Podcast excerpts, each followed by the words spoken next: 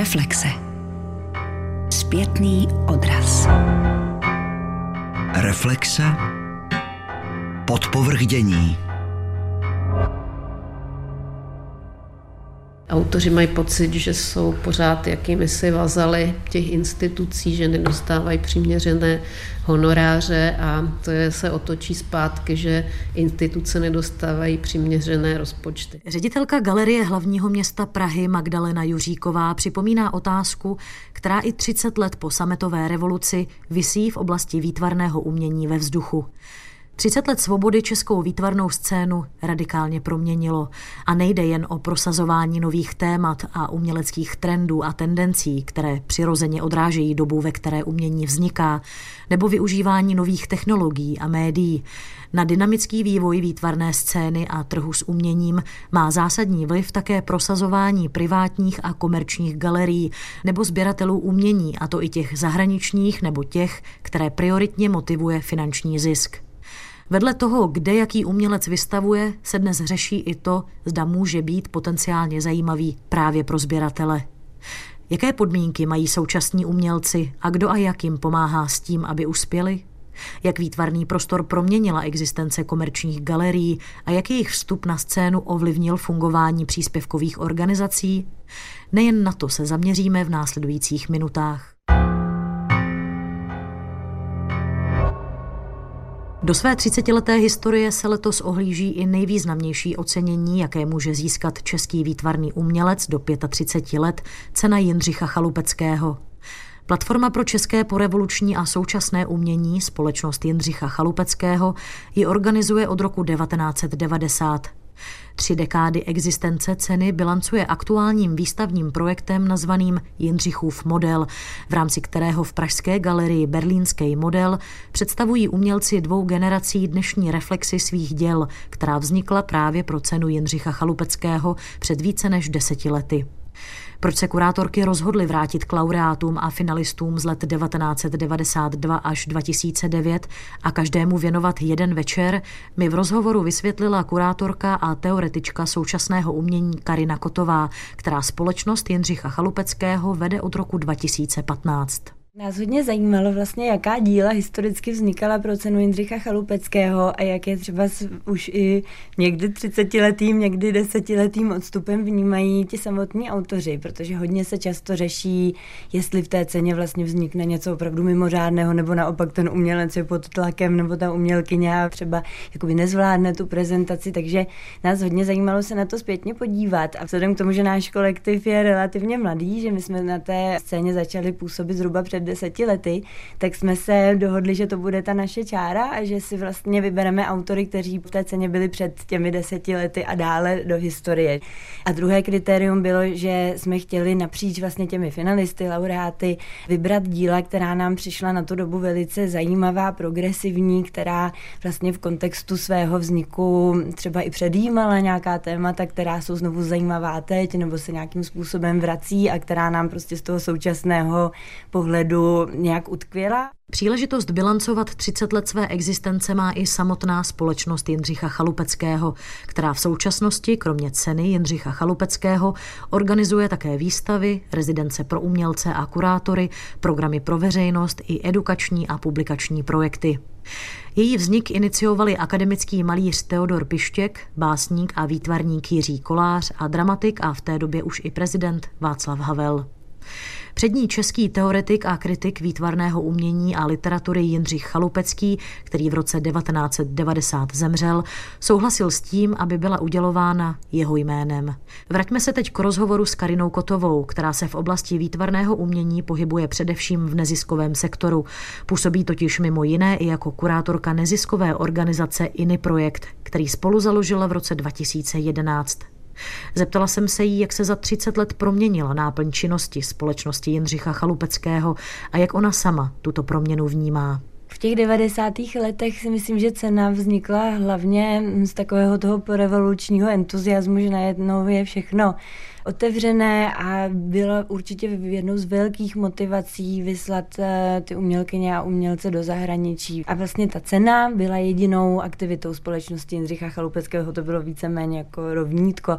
A v dnešní době společnost pořádá řadu dalších programových liní, cena je vlastně jedním z projektů. Dále jsou to různé mezinárodní výstavy, kurátorské rezidence zahraničních kurátorů tady u nás, ale vlastně ten apel na nějakou mezinárodní kontext kontextualizaci tam pořád je. Myslím si, že když si přečteme tu zakládací listinu společnosti, tak vlastně my se s ní dodnes jako stotožňujeme, ale určitě to děláme úplně jiným způsobem, protože zatímco v 90. letech třeba pro umělce jet do New Yorku na rezidenci byla úplně jako úžasná věc a bylo to něco strašně těžko dosažitelného, tak samozřejmě dnešní mladá generace umělců už je velice mezinárodně provázaná, těch příležitostí je mnohem víc. Zároveň pro nás je třeba taky velice důležitý, na rozdíl od těch 90. let, nějaký ekologický apel, to, že děláme tohle všechno, ale přemýšlíme taky nad tím, aby to vlastně bylo udržitelné. Vy jste v létě v pořadu Vizitka Českého rozhlasu Vltava o tomto tématu také mluvila. Vlastně jste to nazvala péčí o umělce. Co to v současnosti znamená, ta péče o umělce? Proč je potřeba? Jaké podmínky se snažíte vytvořit současným umělcům, aby se etablovali, prosadili, případně uživili.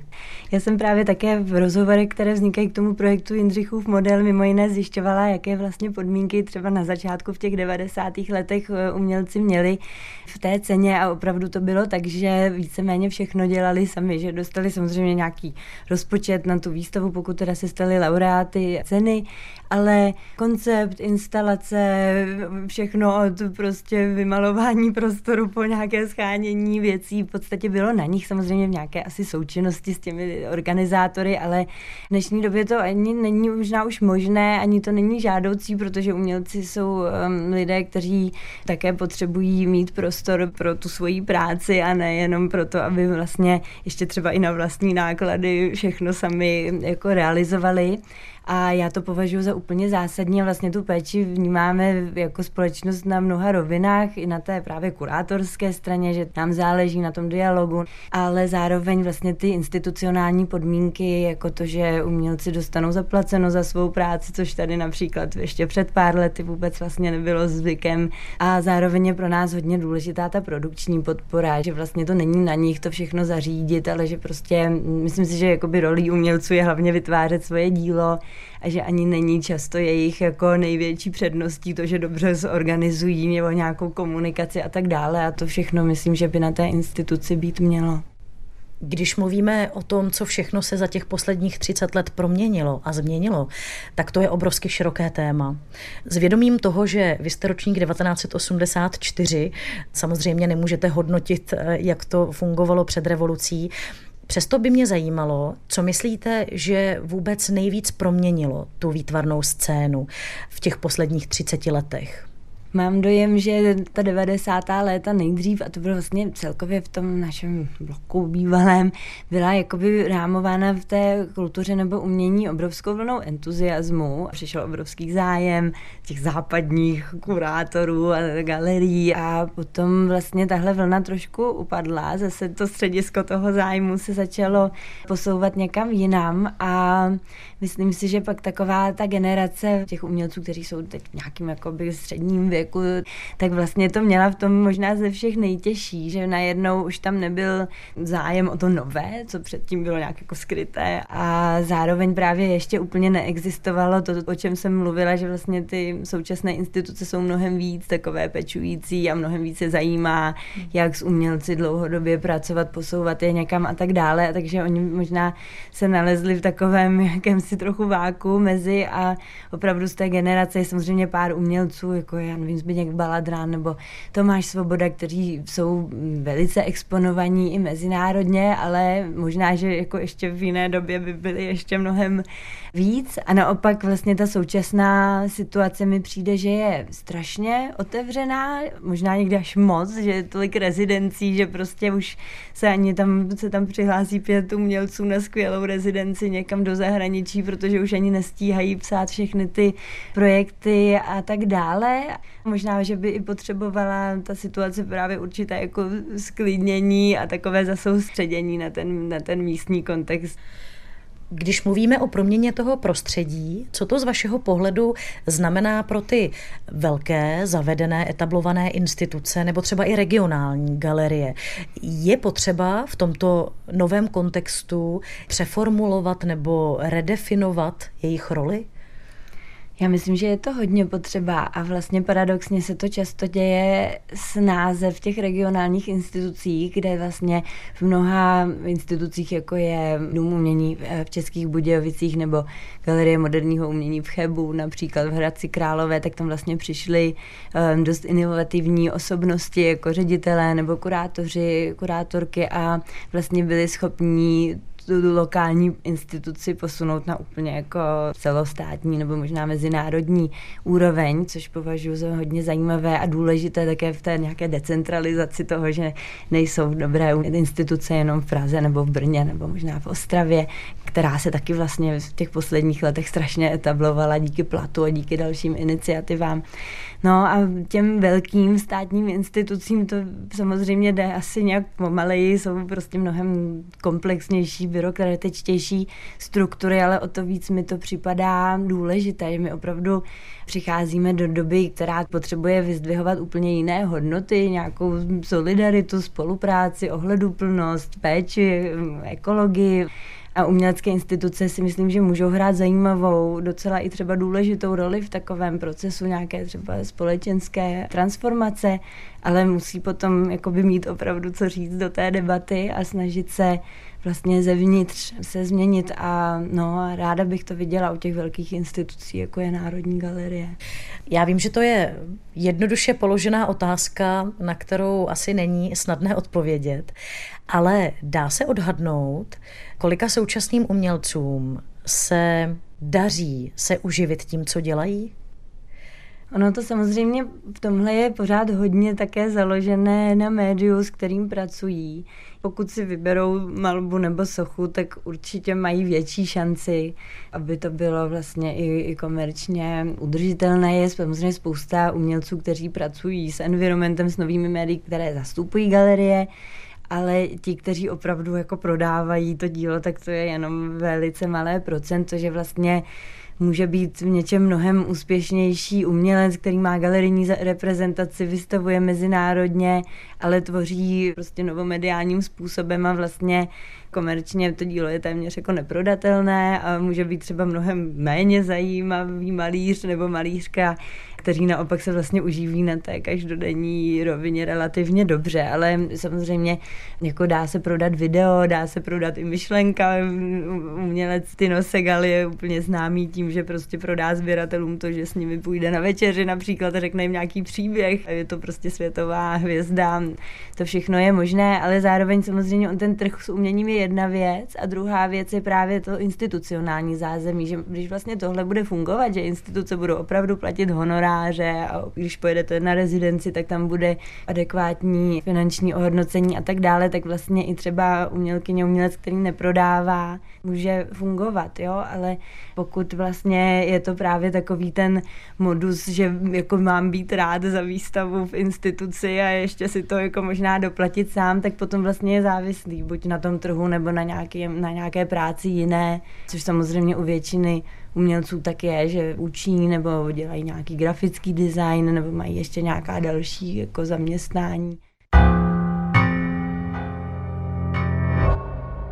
Jako první z umělců přizvaných k bilančnímu projektu Jindřichův model se v galerii Berlínský model představil laureát ceny Jindřicha Chalupeckého z roku 1995.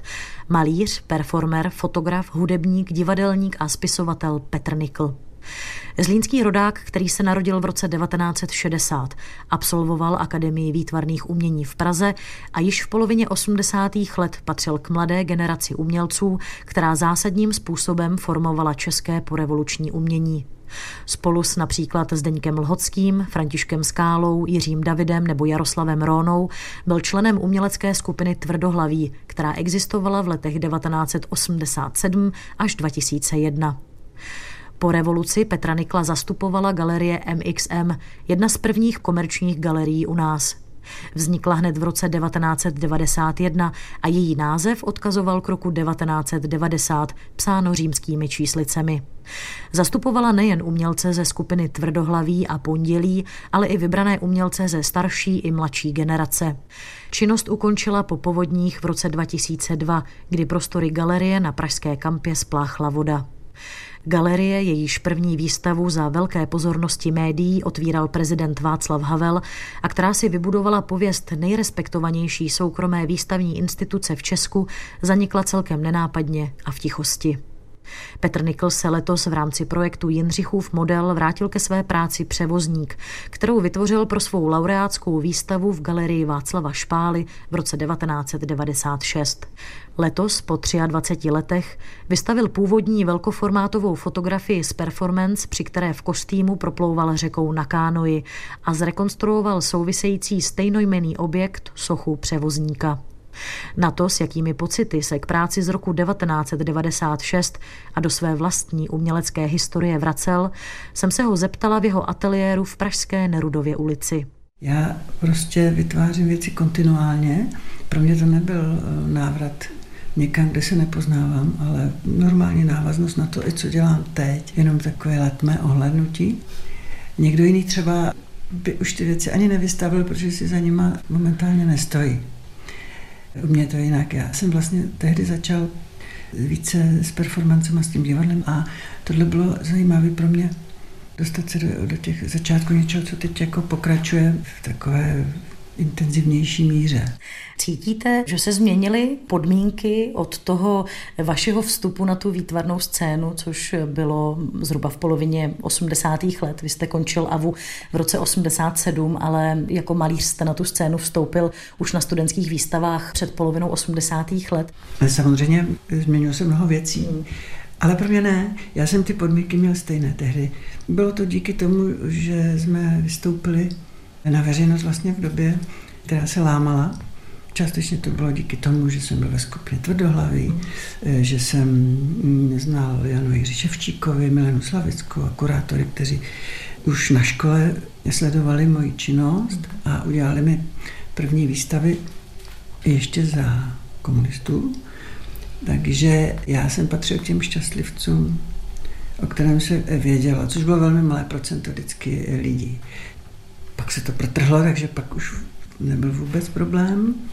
Měl jsem určitý okruh sběratelů, který mi umožnil, abych mohl žít na volné noze. Ten se neustále mění, rozšiřuje, někteří odpadli, podobně s galeriemi, a některé prostě skončily, jako byla galerie MXM, kde jsem patřil do té, do, do toho, té stáje. Do, do té stáje, jako. Teďka vlastně nepatřím do žádné galerie, ale ono mi to vlastně vyhovuje. Co umělec na volné noze musí dělat, aby byl úspěšný, aby se uživil, aby mohl na té volné noze být? Aby mohl tvořit svobodně, tak eh, by neměl muset nic. Nemůže myslet na to, aby, aby se to dalo prodat. Pokud má to štěstí jako já, že i přesto, že na to nemyslí, se to ex post prodá, no tak je to úplně ideální stav, že jo? Protože já si pak můžu svobodně dělat další věci s tím poštářem toho minulého prodeje. A tím pádem jsem mohl dělat taky ty další věci, jako je knihy, autorská kniha, jako je hudba, anebo to divadlo, protože tyhle věci by mě neuživily, živí mě to, co jsem vystudoval, to je malířství. A díky tomu já si můžu jakoby dotovat ty ostatní činnosti a všech všech být svobodný, to znamená, nemusím brát práci, abych byl uživený.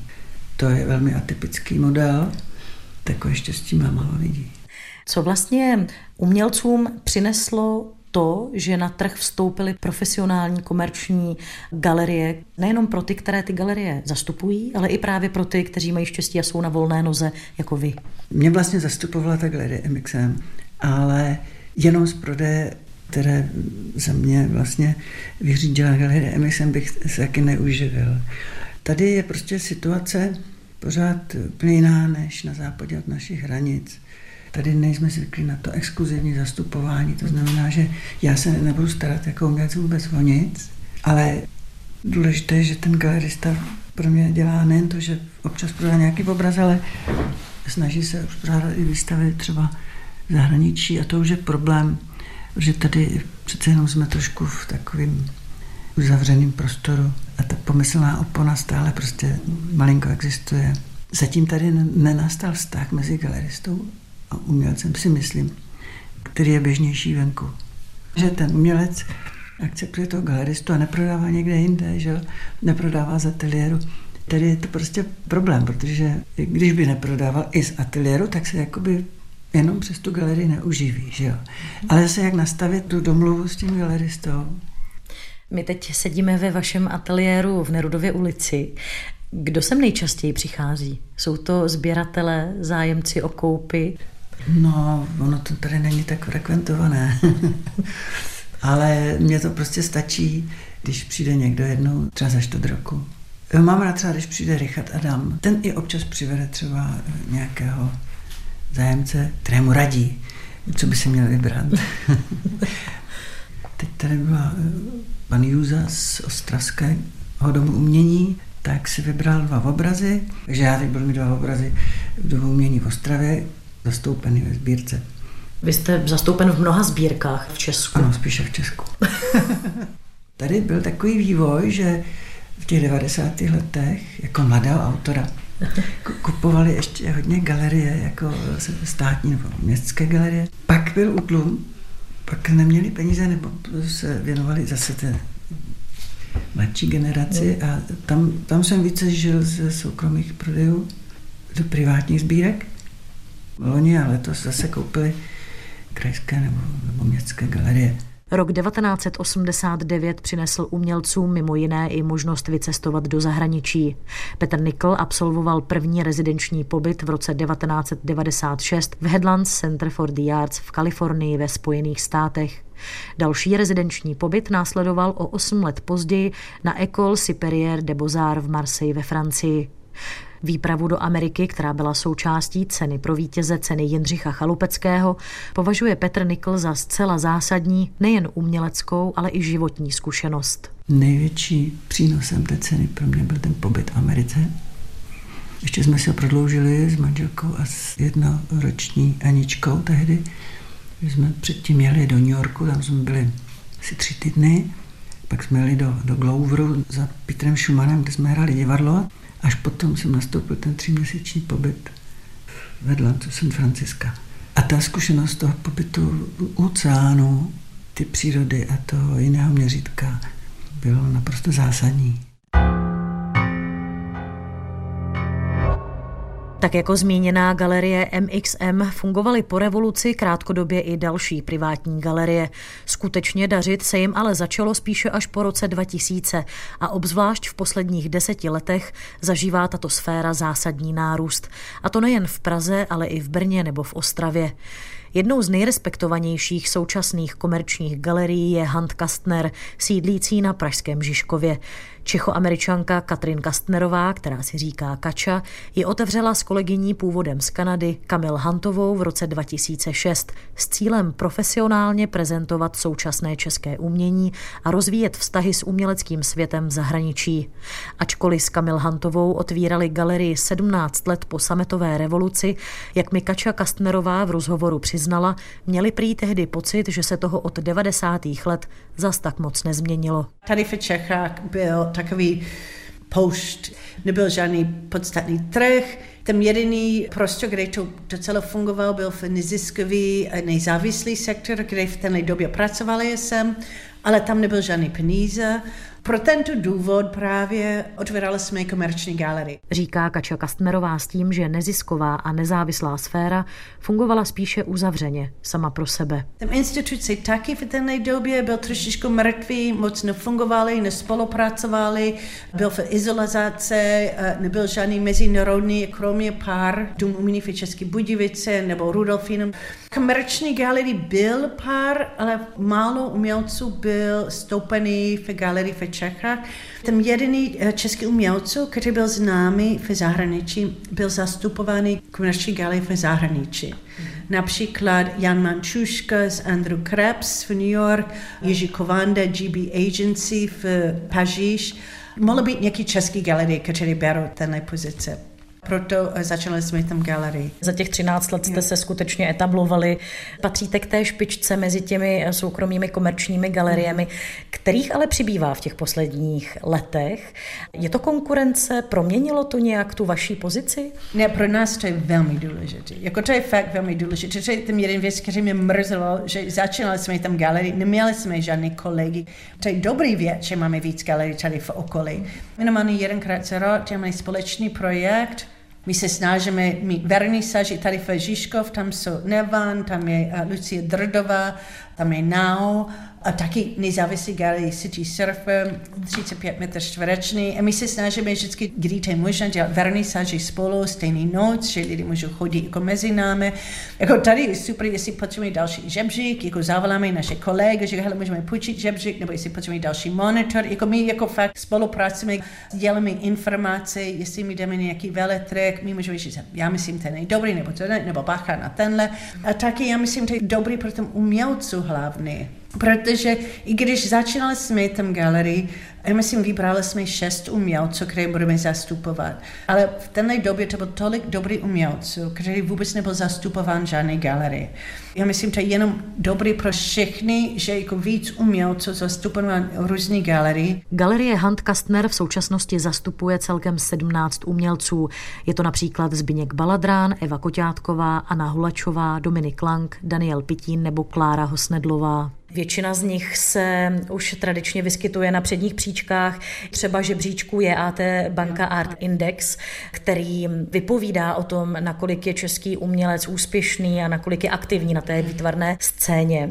Zkuste vysvětlit, jaký vztah vy máte s umělcem. Co to znamená, že ho zastupujete? Co vy jako galerie mu můžete nabídnout, poskytnout, zajistit? Jo. Jako záleží na tom umělec. Jo. Ovšem jako dvě umělce, například my, my s ním spolupracujeme, Dalibor Hatrin nebo uh, Zorka Saglova, oni už nežije, jo, tak pracujeme s svého rodina, ale ovšem to je nějaký, nějaký způsobem jiný případ, ale záleží jako na tom umělci. Nějaký umělci jsou víc nezávislí, jo? jako třeba Zbeněk Baladran je velmi nezávislý. Například dneska mluvili jsem už s tří umělců. Jo? Každý den já mluvím pár z našich umělců o věci, které se děje a to může být třeba s Daniel Pitím, teď mluvíme o jeho výstava v Rudolfínem a všechno, které jde kolem. Jakoby pomáhali jsem s výstava v Rudolfínem, podporovali jsme ten katalog, pomáhali jsme s půjčení obrazu se sběrateli, který tam jsou vystaveno, nebo taky mluvila jsem s Anou Huláčové, který bude mít jako setkání s další naši umělci uh, během víkend s kuratory z New Yorku, který přijde tady na návštěvu. Jestli umělec jako pracuje s velký věcí, instalací nebo něco, ovšem jako to je velmi těžké, on nemá kam to dát, jako nemůžu dát pod postel nebo něco. My máme tady v rámci naší galerie, my máme jako docela velký sklad, který jako skladujeme jako dílo naše umělců, co je v naší sílu ovšem, jako člověk nikdo nemá dost velký sklad. Děláme fotodokumentaci, děláme portfolio, ale taky půjčujeme. Hodně naší jako práce je půjčku, jo? že instituce chce něco půjčit na výstava, umělec má nějaký výstava v, v zahraničí, tady v Čechách my dáme všichni administrativ, my taky balujeme tam věci, nebo domluvíme s instituce, které budou půjčit, že oni přijdou, kontrolujeme, že všechno přišlo zpátky v pořádku, pomáháme tam umělcům v tenhle věci a tam umělci můžou vyrobit jako tam umění. Velmi důležitá je ale i ta chvíle, kdy se prodává jeho dílo. To znamená, že jste jistým prostředníkem mezi třeba sběratelem nebo další třeba i velkou institucí, která projeví zájem o dílo toho umělce. Zajímá mě, nakolik tito zájemci o koupy respektují to, že toho umělce zastupujete vy jako galerie. A zda se to tak dělo vždycky, anebo je to také vývoj posledních let, že se respektuje to, že je v první řadě třeba oslovit právě tu galerii, která daného umělce zastupuje. To je něco nový, to je vývoj o poslední pár let. Na začátku to byl velmi český. Oni neměli ten vznik jako koupit přes galerii měl pocit, že oni dostanou levnější v ateliéru. Mm-hmm. To je pravda, že oni vůbec neviděli, jako proč tam galerii. Jako pro nás umělců jsou naši klienti v nějaký způsob, a sběrateli ovšem jsou taky naši klienti. Vlastně dobrý sběrateli, my máme velmi blízko vztah. Vždycky se snažíme oni radit jako nejlepší způsobem, jako co doporučujeme koupit a specifický umělec, nebo jestli to bude, začínáme spolupracovat s nějakým nový umělec nebo umělkyní, že hele, jako Tedkon, podívej, doporučujeme doporučujeme tenhle umělkyni, myslíme, že ona bude mít budoucnost. Takže máte okruh sběratelů, se kterým Máme, jo, a to začíná. A já myslím, že taky proč na začátku potřebovali jsme jít do zahraničí. Protože tam důvěr v tom galerii tady v Čechách nebyl. Druhý, že tam lidé, kteří kupoval umění v té době na začátku, nekupoval současné umění. Jo, oni většinou kupoval moderní ten sběratel, který třeba dřív kupoval, já nevím, Toje nebo Stěresky, nebo i Grigar nebo Sikora a Šimotova, oni už začínají mít zájem v tom mladší generaci a současně umění. Tak to taky potřeboval nějaký době, až jako sběrateli začínají mít zájem ale už jsou nějaký sběrateli, kteří jako radši přijdou do galerie. Pro oni to je jednodušší, oni přijdou, můžu tady vidět 16 umělců, my máme všechny naši dokumentaci tady v ruce, to je takový one-stop shopping skoro. Mm-hmm mladší generaci, tak je myslím pro oni to je jednodušší spolupracovat s tom galerii. Jeden věc, já chápu, že jsou nějaký tam starší generaci, tam český sběratel má pocit, že oni chce mít tam osobní setkání s tím umělec. Já vždycky slyšel víckrát, já znám osobně Pepper Bov, proč já musím přes Han Kastner jako to kupovat. Ale pak je nějaký sběrateli a většinou v tom zahraničí, oni jako to je lepší Oni taky znají tam umělců osobní, ráda vidí na že jako všechno mluví, ale ten business, to je vždycky z tom galerii. Výstavní program Galerie Hand Kastner se zaměřuje především na samostatné výstavy umělců. Každý rok pořádá pět hlavních výstav, z toho dvě až tři jsou solo výstavy nebo projekty umělců, které galerie zastupuje. Další výstava v roce bývá skupinová a poslední představuje zahraničního umělce. Jak ale říká Kača Kastnerová, výstavy jsou důležité především pro umělce. Jsou pro ně platformou, na které mohou experimentovat a zkoušet nové věci. Koncepce výstav tak není zaměřená na to, po čem volá trh. Až na výjimky, jako je třeba figurativní malba, totiž není zrovna snadné českým sběratelům prodat dílo současného umělce z výstavy. Vedle nezávislé a komerční sféry jsou důležitými hráči na poli výtvarného umění velké privátní instituce, ale také státní a městské příspěvkové organizace. Ačkoliv ty mají omezený rozpočet a stěží mohou stran akvizic se svými soukromými konkurenty soupeřit.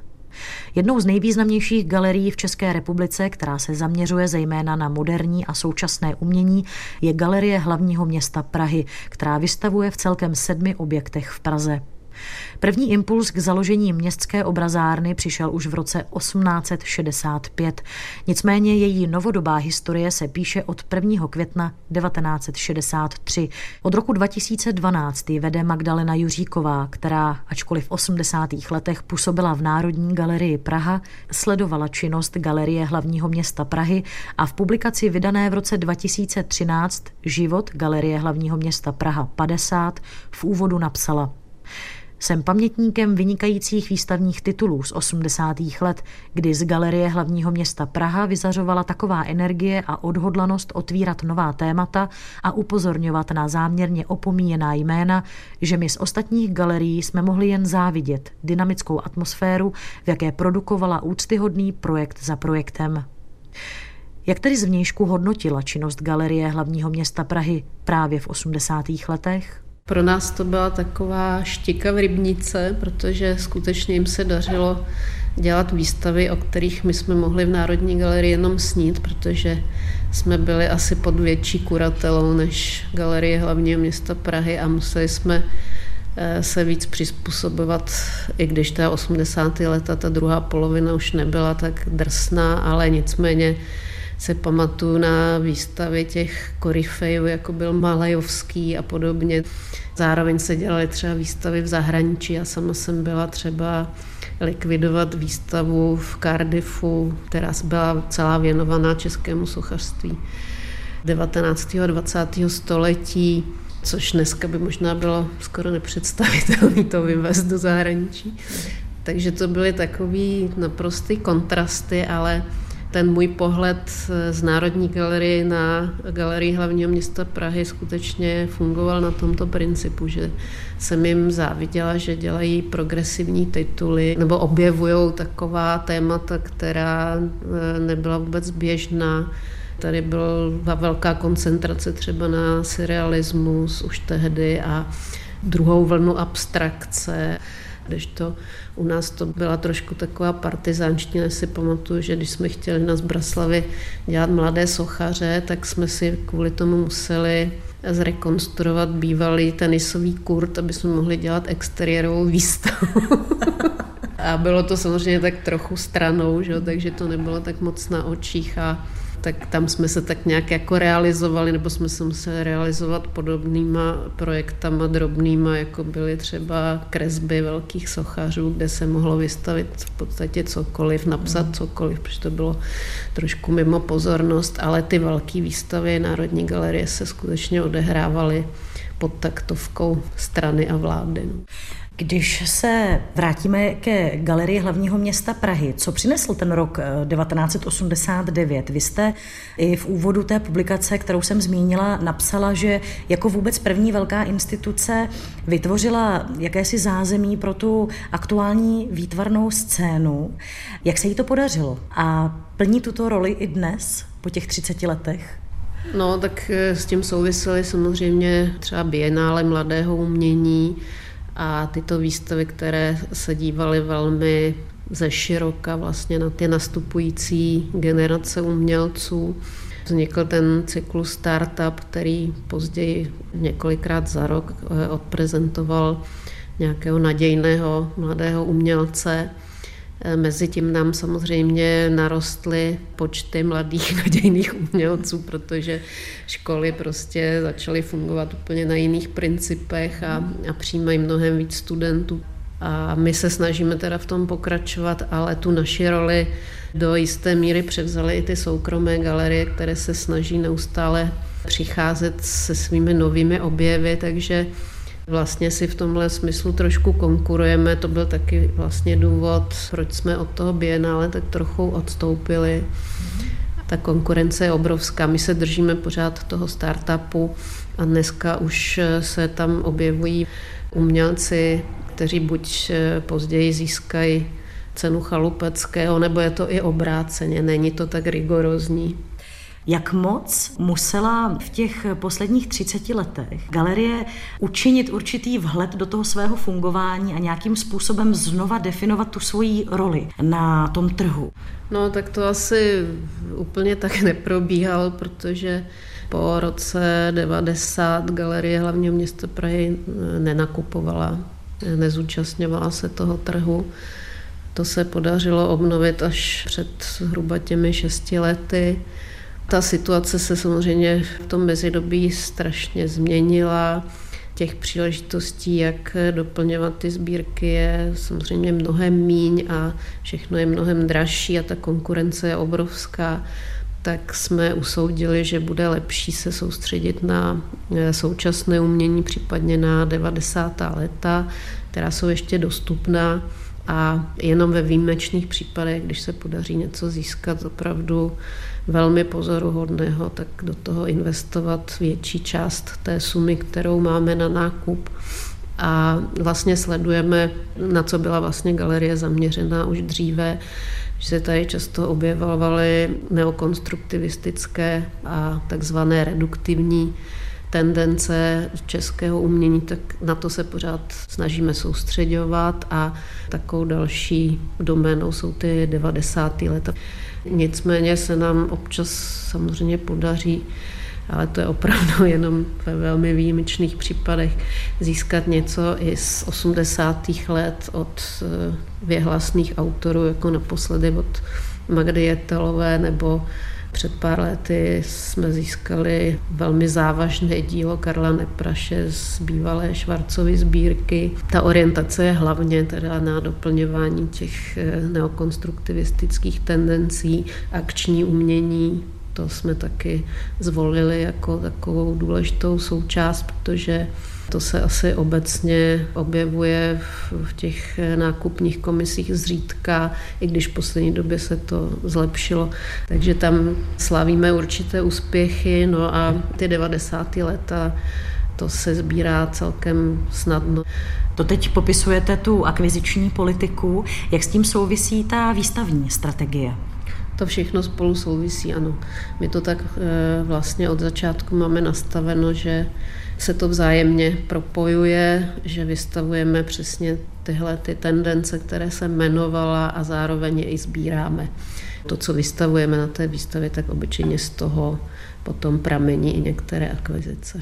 Jak bylo řečeno, Magdalena Juříková pracovala po ukončení studia dějin umění v Brně ve sbírce moderního sochařství v Národní galerii Praha. V 90. letech byla odborným garantem uměleckých akvizic Komerční banky a než se stala ředitelkou Galerie hlavního města Prahy, 13 let vedla nadační fond Galerie Zlatá husa spravující sbírku Vladimíra Železného.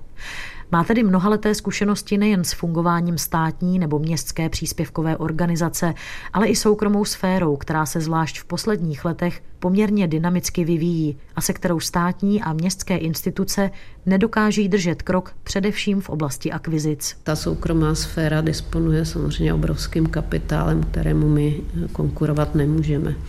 V Čechách je problém takového skluzu obrovského vůči vyspělejším zemím, kde funguje eh, donace jako samozřejmá věc, kdy ty instituce, které nedosahují na ty částky, eh, mají řadu donátorů, kterým umožní získat významná díla. To se u nás zatím neděje a doufám, že už se teda blízká na čas, už se objevují určité známky, že by ta podnikatelská sféra byla ochotná na něco takového přistoupit, nebo se to děje zatím víceméně anonymně, ale trvalo to poměrně dlouho.